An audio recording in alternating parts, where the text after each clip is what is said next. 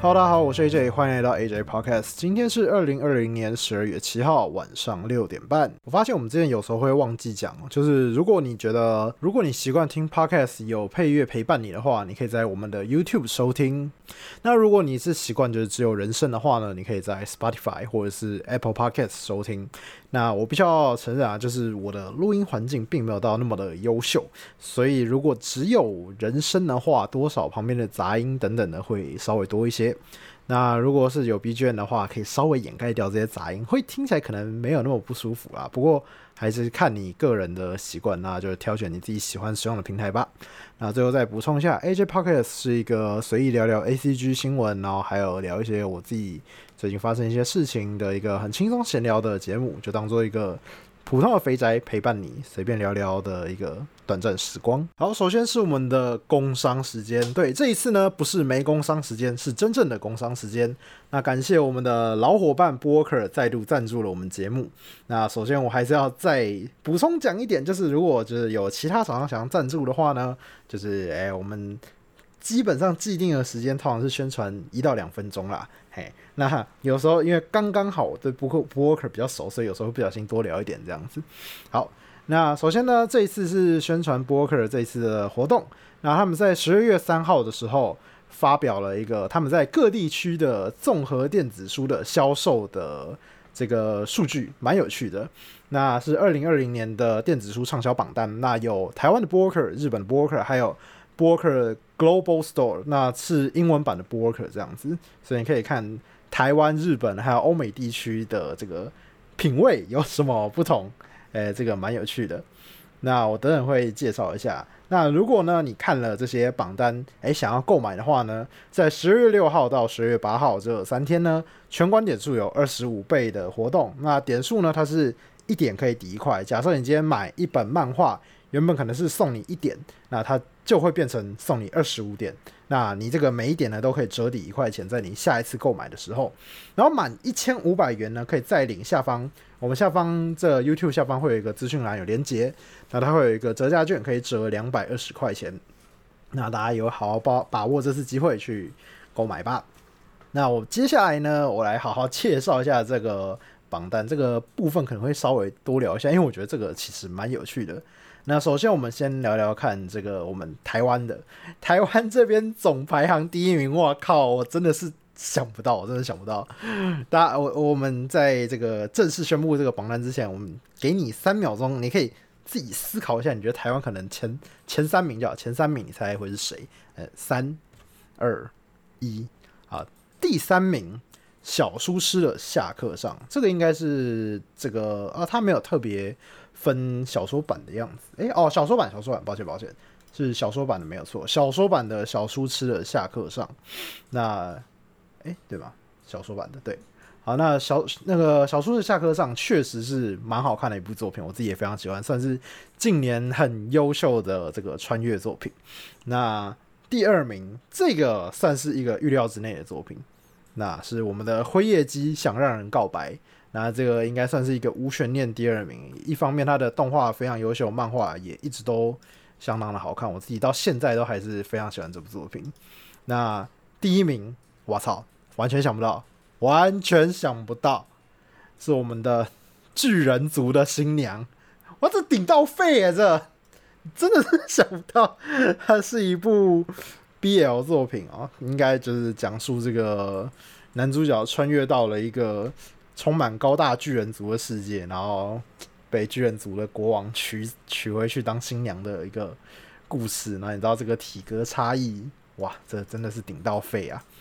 真的，总之总之这个结果让我是 还蛮 shock，蛮 shock 的。嗯那不过呢，我们这边好好来看一下这个第一名到第十名，我觉得这也是蛮有趣的。好，那我们第一前三名刚刚讲过了嘛？那我们的第四名呢是《鬼灭之刃》，可能是可能热度也稍微，也不能说过啊，其实热度还蛮在的。我也不知道为什么是第四名，可能呃在购买上可能多数台湾可能还是在实体书，也许还是更多吧，也说不定，这我也不确定。不过第四名还是蛮优秀的一个成绩啦。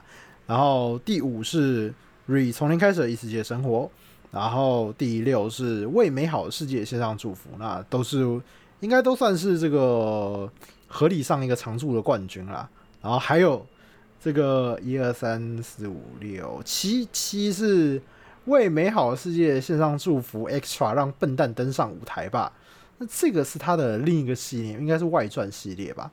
好，然后 这三小，等一下，这是三小，Why the fuck？等一下，等一下，我在想我到底有没有看错啊？这个第七名，哦哦，拍谁拍谁拍谁，我刚搞错，这个第六名还是美好世界向祝福啊？刚刚那个 extra 它还是算在第六第六名的里面，不好意思，所以是第七名，第七名，第七名是这个你的剧根不用太浪费，好吧？看来这个 broker 消费者应该有台湾 broker 这边应该有蛮多是这个腐女的客群，那其实这是好事，就是就是。女性的消费者多，其实对观众是对一个平台来说是好事。然后，因为女性通常整体消费力是蛮强的啦，所以通常一部作品的好坏，其实也跟诶能不能怎么说卖的好不好，能不能长期有经济效应，也跟他的女性客群比重，我觉得是有关系的。能大成功的作品，我认为大部分都要有一定比例上的。女性客群不一定要大于男性客群，可能是六比四或者是七比三，但我觉得它不能占的太少。例如像《排球少年》《鬼灭之刃》，它都有蛮大一部分的女性客群的，所以我觉得女性客群是蛮重要的一环。然后第八名是我青春恋爱喜剧搞错了，最近动画也完结了，然后小说也完结，台版也出了，啊，所以第八名算是合理。然后第九名《排球少年》也是动画也正在播，正热，很合理。然后第十名呢是《无职转身》，到了异世界就要拿出真本事。那《无职转身》是预计一月要播出的新番，那我自己也是相当看好这一部，我自己也觉得蛮有趣的。那大家有兴趣的话，也可以稍微先去播客，可以先买他的漫画版也看看，也是不错的。漫画版画的非常的优秀。好，那接下来呢，我们来看一下他的日本的榜单。首先第一名是一个不意外的结果，《鬼灭之刃》。哎，那目前呢，他的波克漫画版已经是完结，日本啊，日本那边。然后第二名呢是近年也非常红的这个转身史莱姆，然后第三名是异世界后迷异世界迷宫的后宫生活，还是叫什么？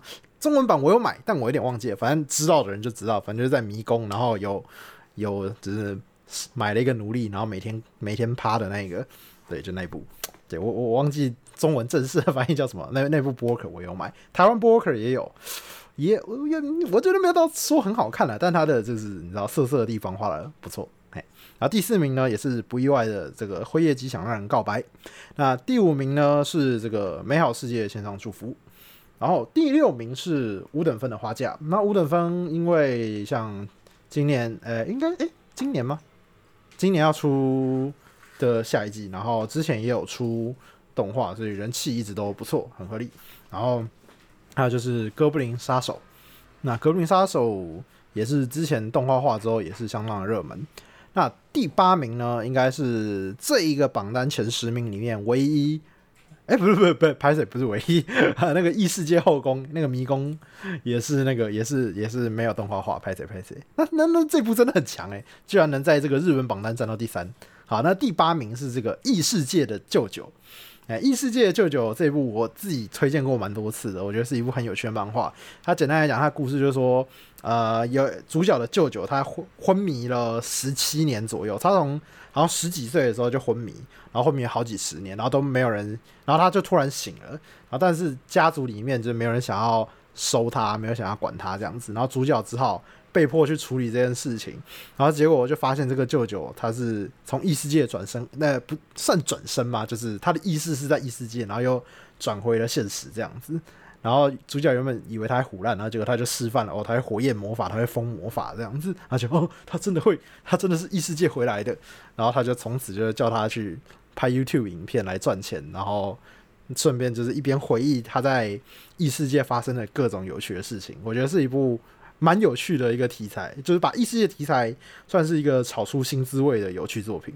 然后这个舅舅在异世界也是蛮龙傲天的啦，但是他就是 呃靠自己这个实力单身，拒绝了各种 呃拒绝了各种这个这个这个后宫这样子，蛮好笑的一部作品。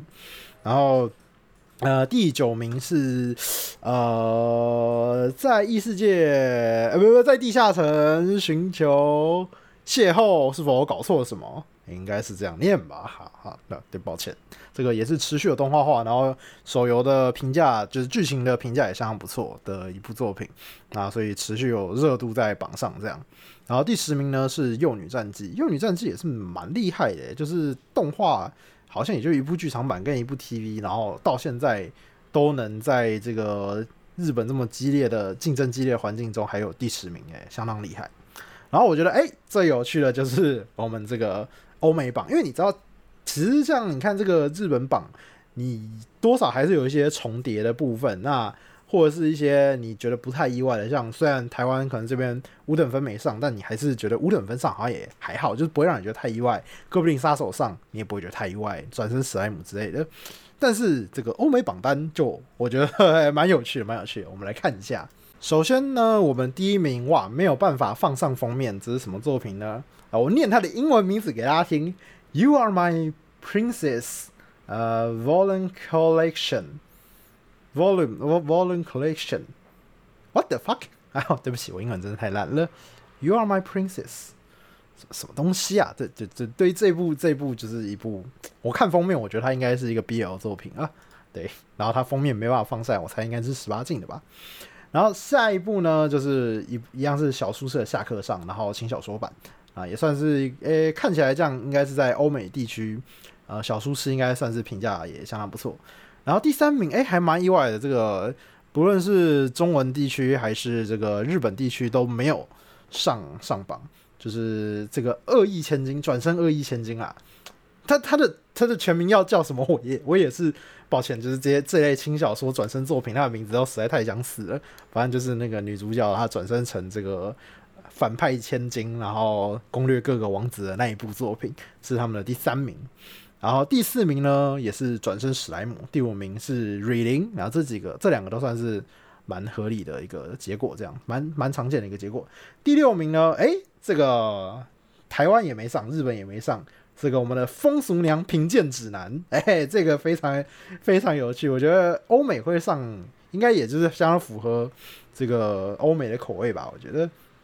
还叫什么？Inter Inter Inter Spices Inter Spices Reviewers，拍谁？我也不，不确定他是不是这样念。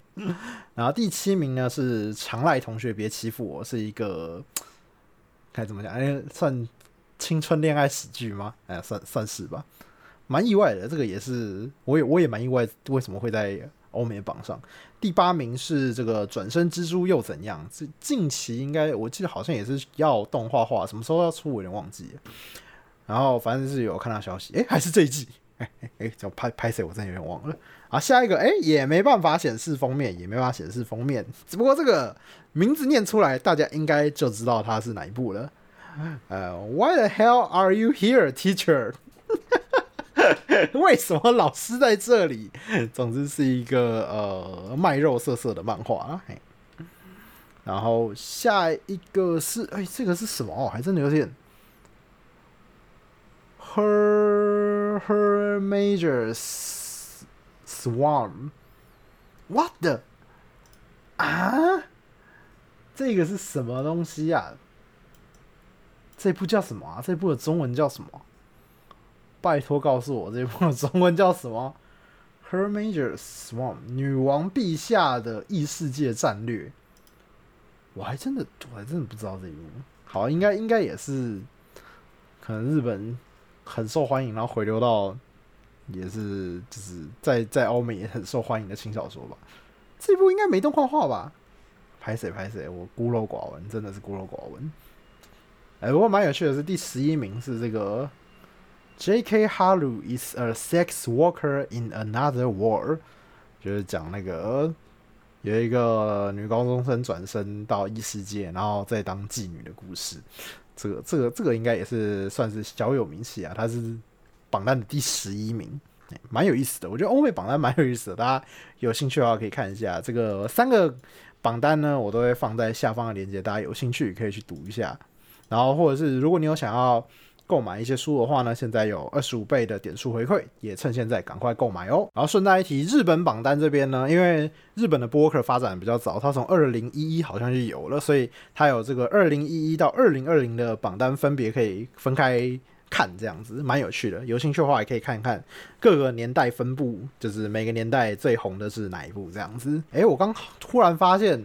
好像不论哪一个榜单都没有《刀剑神域》诶，看来《刀剑神域》这一次 不论在这个台湾、日本还是欧美，好像看来评价都不是很好呢。好，那我们小小闲聊一下，我这周就我这周呢是去台中玩，因为大概在两三个月前吧，就的一些算大学朋友吧。算大学朋友群，就是我上次讲的打《世纪帝国》、打《世纪帝国》的那群朋友，就大概两三个月前，我们就在揪说要在年底的时候就是出去玩一波这样子。因为我们说真的，我们真的非常久没见了。我跟他们最后见面，可能就是主揪的这位朋友他的婚礼吧，大概两年多前了，所以也是也是算蛮久的。那所以就想说，就揪一波，我们大家最后也终于一起敲出了时间，十几个人，就是就是我们一群朋友啊，然后还有带各自的女朋友这样子一起出去玩，这样，然后算蛮好玩的啦。那主要是去台中，因为他们主要很多都是台中人。那我前一天呢，就先去台中科博馆玩。那我觉得科博馆真的是一个诶非常值得去玩的一个地方啊。虽然我不知道大家现在对于看科博馆的这些恐龙啊之类的，还有没有这个乐趣在？我虽然二十九岁了，但是我还是觉得看这些恐龙的资讯，看看他们的模型啊，看看动物啊，或是一些人类历史，我觉得都还是蛮有趣的。那我觉得有一点是蛮棒的，因为其实呃。在我们以前看《侏罗纪公园》的时候，都觉得恐龙就是像蜥蜴一样，皮肤非常光滑、鳞片啊之类的。但其实后来的科学研究有发现，就是恐龙其实应该是有羽毛的。然后，呃，我在科博馆看到有一些恐龙，他们已经开始就是补上羽毛这样子，因为他们有一些很多恐龙的一些机械模型会动的这样子，还有有一些恐龙也开始补上羽毛的部分。那有一些最大的、最最有算算是他们的招牌的那只霸王龙没有补上，应该可能是 作业比较困难吧，算合理。但旁边一些比较小只的迅猛龙，还有一只小只暴龙，身上也都有补上羽毛。我觉得这应该就是与时俱进的部分。我觉得这部分算给科博馆一个赞赞了。然后看起来他们也有一直在更新他们的内容，我觉得是一个很优秀的一个场馆。大家有兴趣的话，还是可以去逛一下。然后。除了逛科博馆外，我们就简单就是吃吃东西。那我觉得在台中那个算是公益叫公益路嘛？有点忘了。反正那附近吃东西，我觉得都蛮好吃的，大餐厅也很多。不过我有一个不知道是不是我特就是太敏感还是怎么样，我觉得台中好像人行道偏少，我不知道是不是我的错觉。有很多的时候好像都是要走在马路上，然后但人行明它有那种骑楼哦，但骑楼。大部分要把店家全部占据了，不然就是有人车子就是自家住宅前面就停了自己的车子，这样子就走不过去，所以我就可能只能走在就是马路边缘这样子，但算是有点不习惯啊，觉得有一点危险这样。哎，那我不知道这个是我这个刚好遇到这样的状况，还是说台中真的人行道比较少这样。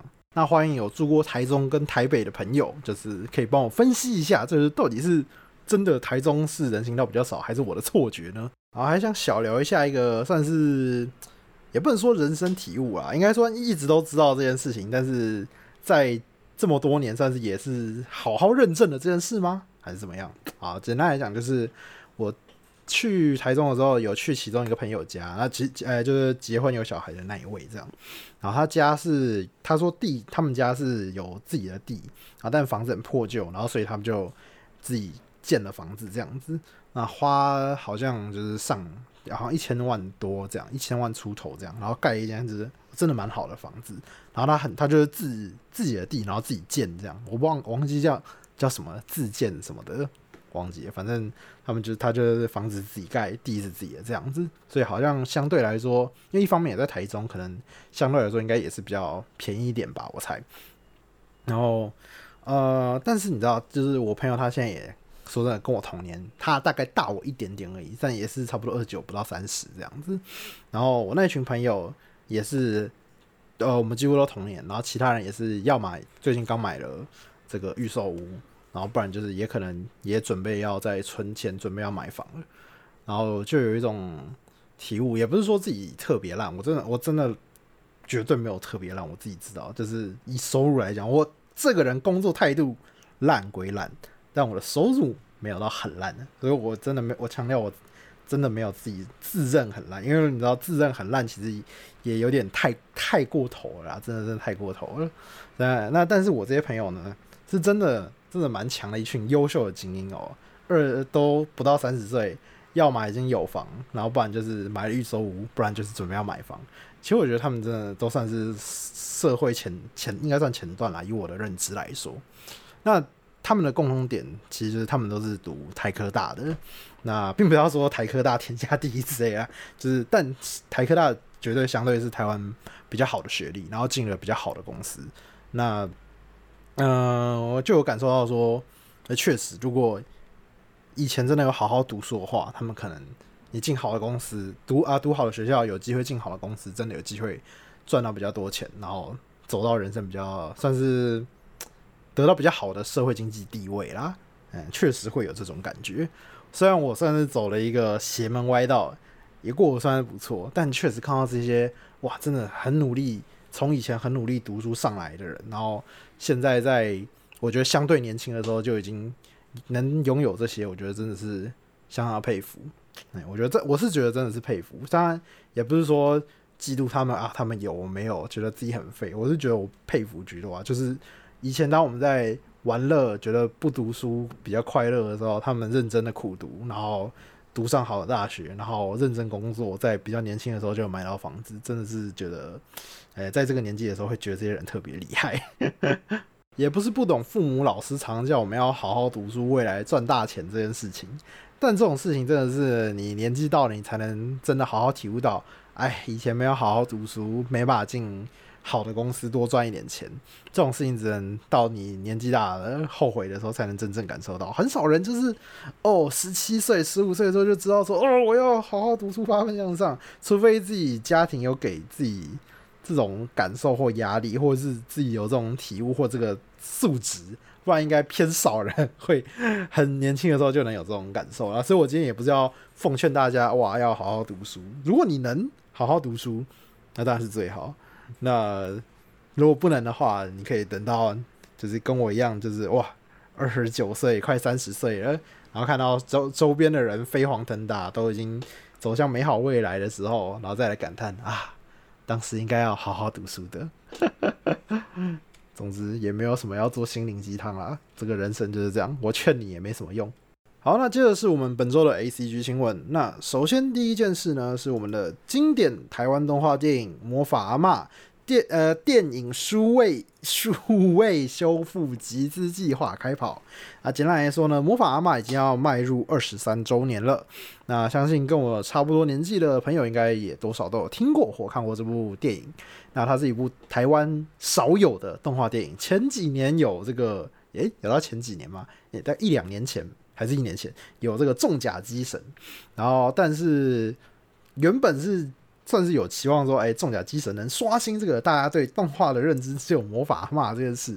不过看来应该就是台湾目前的动画应该还是只有魔法嘛吧，就是这是一件算是有点感伤的一件事啊。就是虽然也有人说，就是为什么就是你明明台湾就是没办法，可能很难做好这件事情，但。为什么硬要去想要去做自己的动画呢之类的？但我还是要老实说，多少都会有希望自己的自己的国家能创造出，诶，自己喜欢的作品，是这样讲吗？就像是看到台湾做了一些很棒的游戏，你会觉得很骄傲，觉得很棒一样。然后不知道就是这种感觉吧。台湾拍了一些很好的电影，会觉得哇，台湾也是做得出很好的电影，会。为此感到骄傲而开心，这就是一种这 是民族主义吗？我也不知道，我也不知道怎么解释这种种族认同、民族主义。I don't know，反正就是我我自至少我自己会觉得，因为这件事情觉得是开心的啦。这样子，那台湾本来就是应该要多发展软实力啦，我自己认为。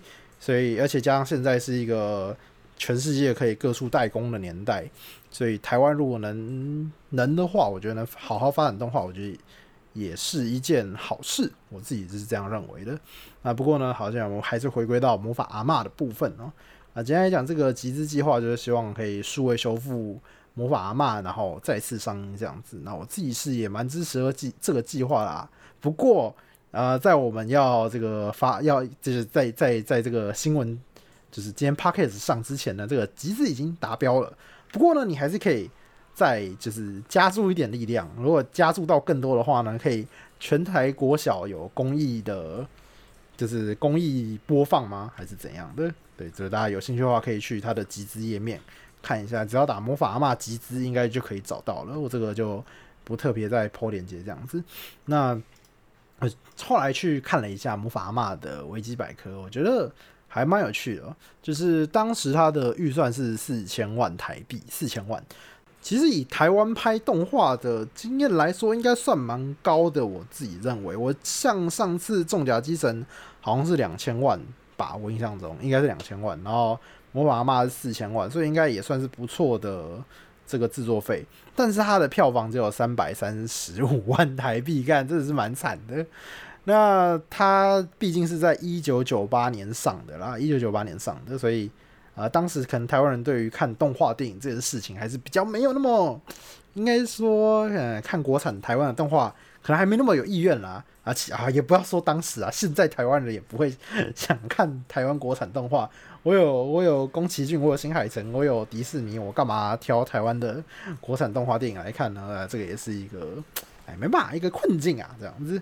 哎，然后嗯，总之当时他是以四千万的票房，然后只赚到哎不四千万的制作费，只赚到三百三十五万的票房，而且还要对半拆呢。啊，这肯定是赔到一个不行，赔到脱裤。那我觉得比较有趣的一个点哦，是当时他在制作预算其实是算不不够的。其实我印象中，以我印象中哦，我觉得魔法阿妈画的算不错的，所以我看到它只有四千万的制作费，我觉得算有一点点意外。我觉得应该可能要更高才能制作到这个水准。然后我看到有一个 wiki 里面有写了一个算是这个记载，我觉得蛮有趣的，就是。最后在品质方面的考量，他们是跟韩国的制作公司合作，然后但是因为预算不足以支付对方费用，简单来讲是外包给韩国制作动画的部分。那但是呢，这间公司的负责人蛮肯定就是魔法阿妈的剧本内容的，所以他就有意愿用透过购买版权的方式，然后来解决预算的问题。简单来讲就是。版权的可以由呃，应该说用版权来抵一些制作费这样子。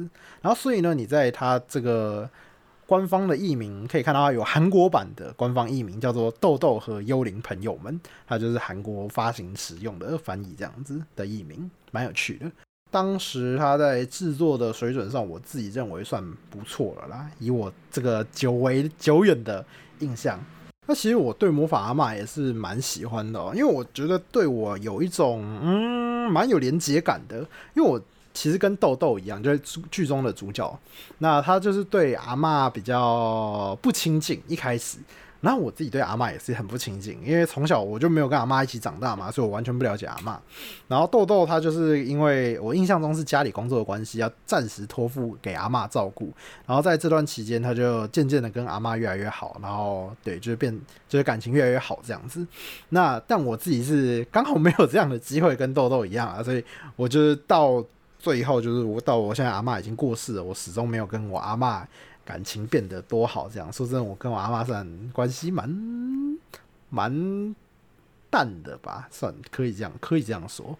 那因为因为豆豆当时对阿妈的不理解啊、排斥啊这种情感，就是我我其实也没有排斥阿妈，但就是这种不不熟悉感，很是让我当时是很有代入感的。然后所以他后来就是渐渐的跟阿妈变好啊，这些这些感觉让我是。喜欢这部作品，所以我觉得他在这部分的情节是相当的用心。然后还有帮阿妈配音的这个文英阿姨，也是因为她就是真的就是一个阿妈，然后所以她配的非常的到位。所以我觉得整部片在亲情的处理上，我觉得是相当的优秀啊。此外，我还看到维基百科有记载，就是美国周刊有认为，就是魔法阿嬷有把古老的习俗转换成让年轻世代都能容易理解的这个优点。哎，我觉得确实，哎，就是以前我也不知道什么叫中原普渡，然后但魔法阿嬷里面就有讲，就是这些孤魂野鬼啊，他们要。在中原普渡的时候饱餐一顿，然后才能好去转世投胎。这样，诶，以前我真的也都不知道，真的是因为看魔法阿玛才知道的。我虽然哦，并没有特别觉得台湾一定要强调自己是呃台湾，或者是很强调自己的文化才能去做游戏、做动画。我今天也觉得好，就就像啊守夜人好了，这个最近有出的一个国产的游戏，动作游戏，它也是就是。呃，并没有特别强调它是有很多台湾元素之类的。我觉得我并没有期望，就是台湾的作品一定要强调自己的元素。我觉得就是以创作者本身喜欢的风格去创作就好了。但今天看到就是，诶，有台湾的要素，而且是很道地的这种，然后但是又能做出一个很不错的作品，就会让人特别觉得，嗯，蛮开心的吧？好好好简单的形容，对我觉得就是一种。呃，很温暖、很开心的一件事啊！其实像是看到返校啊、还愿这种，我是也觉得真的是很开心。就是台湾能有很优秀的的国产作品，所以我之前其实我在《重甲机神》那一部作品有提到，就是呃，我觉得我们不需要再主打着国产两个字，然后台湾制造两个字来，就是唤起大家想要支持的意思。我觉得已经不用了，因为台湾这几年确实已经开始有越来越多。很优秀的作品，他们并不需要先打着“哦，我们是台湾做的”，先请台湾人来支持，这样已经不需要了。台湾已经能做出很多优秀的作品了，不论是啊漫画、小说啊，还是游戏啊，我相信已经有各方都有非常优秀的人才在制作了。所以我们就用市场的角度来考验他们就好了，就让他们自己去接受市场的考验，就是大家觉得喜欢，大家就买；不喜欢就不要买，就让它下去。不需要用你的爱国精神来养一堆巨婴，就是让市场去考验就好了。好，那下一则新闻呢，就是我们本期的标题重点啦。那抱歉，我必须要先老实说，这个是有点钓鱼啦，因为其实我觉得这件事情并不是我主要想聊的啊。那凉宫春日星座翻译被控辱华，那台湾角川翻译呢？啊，台湾角川表示翻译运用的是台语的梗。啊，哎，又辱华了，又辱华了。对台湾人来说，这个辱华已经是家常便饭了。其实已经，哎，没什么好讨论这件事情的。所以我觉得，其实今天我想聊的不是辱华，比较想聊这个，这是说文解字、聊天闲聊吗？我就，因为我觉得这其中非常的有趣哦。不过我们还是先把这个整个事件大致念给大家听一下。啊，相信呢，这个跟我差不多年纪七八年级生的这个朋友们，对这。凉宫春日系列应该都是有听过的。那暌违九年半呢，最近又推出了凉宫春日的直觉，然后所以最近凉宫春日又炒出了一波话题。不过近日呢，中国网友却因为这个书中的一句翻译，指台版的凉宫春日的直觉辱华了，哎，辱华又辱华了。那呃，台湾呃里讲简单来讲啊，里面有一句叫做“南南多嘎诺”。惨抱抱歉，惨剧的日文不会念。简单来讲，这句话意思就是某某惨剧。那但但在台湾的翻译是翻成乌鲁木齐惨剧。那这个翻译者认为在翻译中是，呃，不，呃，这个发文的人认为译者在其中夹杂了私货，对，夹杂私货。那要求台湾角川遵循中国法律，撤换翻译并更换翻译人员。好，那。这个 Nandoka 为什么会翻译成乌鲁木齐呢？那其实台湾角川这边表示，乌鲁木齐在台语中代表乱七八糟的意思。那呃，同样在文中，它也有虾米挖沟之类的，也有用到了台语梗。然后，至于在再版小说中是否会修正呢？目前台湾角川还在讨论中。那至于为什么乌鲁木齐会触动这个中国网友的敏感神经呢？那是因为新疆的首府同样也叫做乌鲁木齐。那近期大家应该也都知道，就是这个。这个中国虽然否认，但是就是大家国际新闻都在报的这个迫害维吾族维吾尔族人的事件这样子，那所以就觉得这个乌鲁木齐的惨剧是不是在讽刺中国的行为？所以就让这个爱国的中国人们就是反感，觉得辱华了这样子。那就如我刚刚所说，其实辱华其实并不是我今天想要聊的重点，因为你知道，就是台湾这边天天在辱华，这个也不是一天两天的事了，没什么，没什么这么这么好聊的啦。我今天比较想聊的是这个为什么叫乌鲁木齐惨剧。其实我自己也是对这个真的是有点好奇哦。嗯，我们先从这个了解乌鲁木齐惨剧这这个乌鲁木齐的用法。那首先呢，在 PPT 上有一个哇超屌的网友，这位网友他找到了一篇在日治时代的词典，来证明了乌鲁木齐这个用法呢是在乌那个日治时期就已经存在了。那我这边在 YouTube 版会附上这个日治日治时期的这个词典来给大家稍微看一下这部分。那所以就比较不好意思，如果你是听 Spotify 或者 Apple 的版本，那这个 YouTube 上就稍微发挥一下 YouTube 的优势，因为我觉得这真的真的蛮有趣的。啊。那它这个日语的词典啊，它应该是把呃台语翻成日语的一个词典。那它这边就有写乌鲁木齐的乌鲁木齐这个词，它的念法是 o r o b o z 应该是这样吧 o r o b o z 它因为它是用那个日语的片假名去拼台语的，我不知道我念的对不对 o r o b o z 看起来应该是那样念的。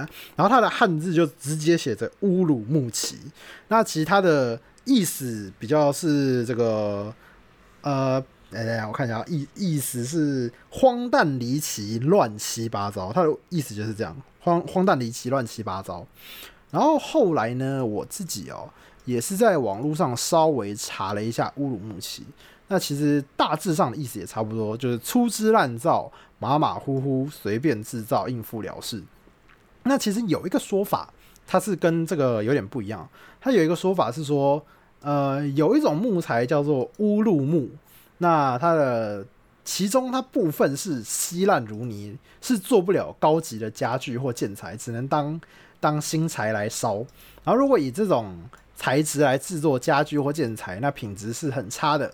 那有人把这个乌鲁木制作的，就是乌鲁木制，说成乌鲁木齐，然后它这个意义及发音都不对。那它其实就是有点原本是讲乌鲁木制，然后后来就把乌鲁木制换成乌鲁木齐。这个说法就有点像是，呃，讲鸡掰可能改用机车来代替的这种感觉。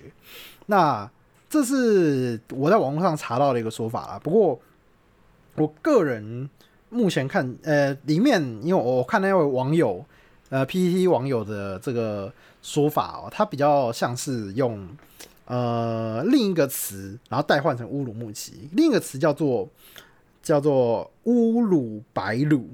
O l o b e l o 他的对也我也是用片假名去念的，我也不知道他到底是不是这样念 o l o b e l o 啊，乌鲁白鲁。那他的意思也是就是差不多的意思，就是荒诞离奇、乱乱七八糟，差不多的意思。可能所以它原本的词义应该是 o l o b e l o 然后但是后来就就是大家讲久了，用别的词来代替，就变成 o l o b o z 就是乌鲁木齐。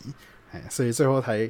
才有这个乌鲁木齐，就是来形容乱七八糟、粗制滥造的这个用法。我觉得这个这个比较，我觉得这个说法比较看起来应该可能性比较高一点。我自己觉得比刚刚讲那个乌鲁木制更高一点，因为这个时代是应该更久的。然后呃，顺便顺带一提，我一开始也是有点搞不懂这个词典到底是呃是在怎么是是是。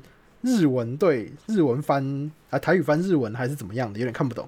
然后我就稍微翻了一下其他的词才确定啊，因为它里面有讲这个乌龙茶，哎，乌龙茶是什么呢？乌龙茶。然后它下面就有写中文的乌龙茶，然后最后旁边还有这个这个平假名的注音乌龙茶，哎，所以这个乌龙茶台语，然后翻成日文这样。所以它就是一个台日的这个词典，这样，所以我确定它应该是一个台日的台语跟日语的词典，没错。其实这种词就真的就是像它里面翻译也有用到的“虾米挖沟”啊，或者是呃，可能到现在还有听到一些阿萨布鲁啊之类的一些词，你可能也有点不知道它的词源，然后认真考究起来的时候会发现，哦靠，它原来是这样。我觉得其实算是蛮有趣的啦。不过我觉得以翻译的考量来讲，呃，偶尔用一些台语可能是不错的，然后但是用一些可能 我不知道算不算有点太久远了，所以我会我会觉得好像又有一点没那么恰当但是我后来哦，就是我有再多翻了一些，就是大家的讨论，后来发现，哎，其实可能不懂乌鲁木齐这个词的用法，也算是有点我个人，有点算也算我个人问题哦。因为身为一个从小在台北长大，然后没有学台语的人，就是我自己自认啊，我的日文可能比台语还要好一点，说不定。我台语真的是烂到一个不行，哎，连我连刚刚在念那个，大家应该也听得出来，我这个台语应该是不太行的哈。那。这个会觉得这个这个乌鲁木齐这个词应该已经是完全没有在用的，哎，不过我后来稍微看一下大家的讨论，其实乌鲁木齐这个词多少还是有一些人在用，然后也很多人说哦，我听过那个我什么我妈妈在用，或前阵子在听谁在用，然后甚至也有一些台北人说这个是有在用的词，所以我觉得这个也跟自己对于这个台语的熟悉度也有关啦。所以好像也不是说用乌鲁木齐是到不行的程度，那有点好奇哦，大家想想跟大家问一下，就是你觉得这种这种翻译用用词要怎么去拿捏呢？像我自己就是真的很看不懂乌鲁木齐这个翻译，但是今天如果是用阿萨布鲁，我好像要看得懂，但我也不会说我很反对使用这个台语来翻译。这个一些日文，因为假设今天这个角色他是讲方言，然后但你很难就是简单的使用这个我们平常在用的中文来表现方言的感觉，所以你这时候用台语来表现他讲方言，其实也是一个很好理解的意境。所以我觉得加入台语并不是什么大问题，但要怎么去拿捏 这个什么时候用台语，或者什么时候不用台语，然后或者是这个台语会不会太旧了，这台语会不会太新了，这个也是。翻译上一个很困难的地方哦，因为其实有一些词确实在多年后它意外的就消失了，也也所以你再回头去看这部作品的时候，会觉得它的翻译翻译实在是太老旧了，也会有这种问题所在。像我以前看一些作品，也会有时候觉得，哎，这个词好像也没有在用了，然后就会觉得这个翻译好尴尬，所以我我会比较希望说翻译词尽量要使用。好，自己很难讲，因为我也不能说我知道这个词未来几年会消失或不会消失，搞不好一些我们很常用的的一些语言的用法，在未来多年也都会有很大量的转变，也说不定。也不要说未来啦，其实这几年这个在嗯网络盛行，然后大家看很多中国作品的影响下，其实我们现在使用的用词也跟就是也越来越多跟中国有所交流。其实有时候也不只是呃。中中国用语，然后换成台湾，呃，代就是取代台湾用语，其实也有很多是台湾用语，然后变成中国那边也有在使用，所以其实中文圈其实是在一直在互相交流变换的。那当然，我还是会尽量，呃，台湾的用法还是尽量用台湾的，我也不会就是讲土豆是马铃薯，哎，土豆是马铃薯，对吧？因为中国的土豆是马铃薯。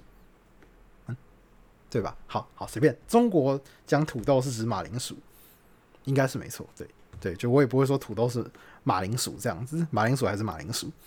那不过我觉得其实有一个词，我一直一直一直一直觉得它应该是台湾一直都有的用法，但也有很多人在赞这个词是中国用语，就很多知语警才会跳出来。那那这个词叫做水平，水平基本上就是水准的意思。但我一直觉得这个这个词应该很久就有了吧？水平哎，水平哎，是水平哎，水平我我个人认为它应该是比较要呃稍微正式一点的时候使用，或是要讲一个比较准确的一个事情，比较严肃一点点的话题才会用到水平这一词。虽然它现在比较普及化，但我并不认为水平就不能使用，或者是就是就是中国用语啊。我觉得水平应该没有吧。好了，大家可以跟我，就是你也可以回应一下，你觉得水平是不是中国用语？我自己认为应该很久以前就有了。我觉得这个这个用词，我觉得算是蛮熟悉的。还是我这个曼德拉效应，还是什么什么时间错乱之类的？I don't know。啊，不过有一个词，我确实也是已经习惯了这个用法，叫做估计。其实估计呢，在台湾的原本的用法，其实应该比较倾向于就是而在使用数字的时候才用估计，例如说。啊，我今天吃这一餐大概估计六百块，这样可能数字上的用法。但今天呢，可能我们在各种形式下讲一个大略的情况，也会用估计。例如说，我估计这个角色要死了，哎之类的，也会用估计。但好像是比较呃，目前好像是中国那边比较会常这样用，台湾这边应该是用大概，但我自己也真的习惯使用估计了，这个也算是我觉得我自己影响比较大的地方啊。哎，那大家也可以欢迎留言分享一下，哎，你觉得有哪一些词是你觉得影响比较大、比较常听到，但是很多人没有意识到的一些这个中国用语？然后还有什么词是哎台湾就是跑过去的？的这个最后变台湾台湾用语，然后回流到中国用语的，我觉得这也是一个蛮有趣的话题。有机会的话，我觉得也可以做一起来聊一下。好，那我们今天的节目就到这里结束了。如果有兴趣的话，可以在下方留言告诉我你的一些想法。那或者是我们有这个提问箱，你也可以向我提问。等等它累积到一定的数量的时候，我会再好好的做一起，好好回一下。然后或者是这个，哎，对，所以你不要问我太及时的东西，因为我都是累积一定的量才去回。你这个问我这个明天吃什么，后天要断考怎么办？这个我救不了你啊！不要问我啊！就算你问我，我也救不了你。那还有就是 Apple Podcast 也可以留言，然后我也是累积了一定的量会去回这样子，所以拜托不要问太及时的东西。好，那今天的节目就到这里结束了，那我们下期再见，拜拜。